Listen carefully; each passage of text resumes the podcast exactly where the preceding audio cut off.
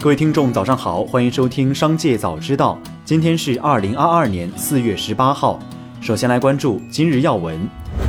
美国传染病学专家福奇近日撰文指出，传统的群体免疫概念可能不适用于新冠病毒，并表示这意味着相当长一段时间内，新冠病毒不会在人群中消失。福奇表示，这主要是因为新冠病毒容易发生变异。两年多来，已经出现了包括德尔塔和奥密克戎在内的五种单独变种。其次，没有足够的人接种疫苗，以及免疫的非持久性，也会导致新冠病毒长期存在。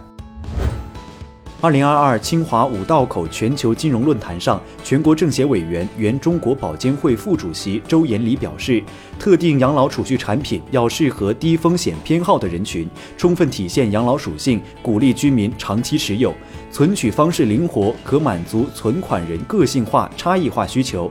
他表示，现在做储蓄受到一定局限性，但金融监管部门也正在研究养老储蓄产品试点方案，将实时稳步启动一些试点工作。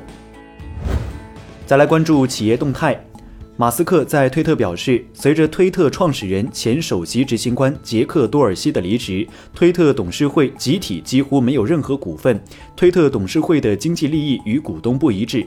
此前，他的收购计划遭到推特董事会的抵制。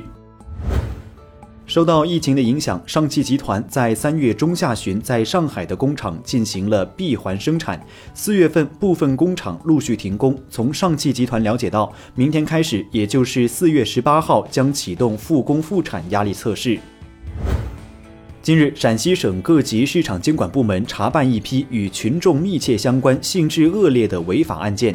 汉中锦泰汽车服务有限公司违法收集侵害消费者个人信息，被处罚款三万元。延安永辉超市轩辕大道分公司虚构商品原价实施价格欺诈，被处罚款十万元。榆林府谷县人民医院违规收取不合理费用，被没收违法所得六十九万五百五十九点七八元，并处罚款六十九万五百五十九点七八元。在回复网友有没有勇气再做款手机的提问时，罗永浩表示，因为要烧投资人的钱，所以他没有这勇气了。他还与网友调侃称，只要有二十个亿，他就能做一个触及灵魂、荡气回肠的手机。再来关注产业新闻。中国空间站建造分为关键技术验证和建造两个阶段实施，两个阶段分别规划六次飞行任务。其中，关键技术验证阶段主要任务目标是突破掌握空间站建造和运营相关的一系列关键技术。神舟十三号载人飞行任务的圆满完成，标志着空间站关键技术验证阶段任务完美收官。最后，再把目光转向海外。为应对西方制裁，俄罗斯总统普京签署法令，规定俄罗斯公司在外国证券交易市场的存托凭证退市。存托凭证是指在异国证券市场流通的代表外国公司有价证券的可转让凭证。法令规定，俄罗斯公司必须终止在外国股市的存托凭证配售与流通，并将外国股市中的存托凭证转换为俄罗斯证券交易市场中的股票。投资者可选择将持有的俄罗斯公司外国股市存托凭证兑换成俄罗斯股市中的股票，兑换后股票会继续支付股息。乌克兰副总理韦列修克在社交媒体表示，乌方未能与俄方就停止在撤离路线上开火达成协议。四月十七号，乌克兰方面没有开放人道主义走廊。他表示将尽一切努力使人道主义走廊尽快恢复运作。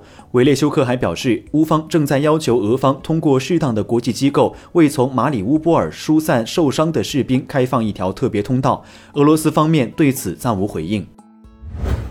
俄罗斯议会下院国家杜马主席沃洛金表示，乌克兰总理泽连斯基关于俄乌谈判的言论是缓兵之计，其意图是为向北约寻求军事援助争取时间。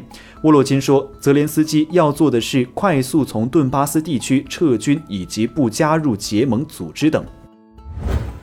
美国伊利诺伊州库克县森林保护区有超过两百只鸟死亡，疑为感染禽流感。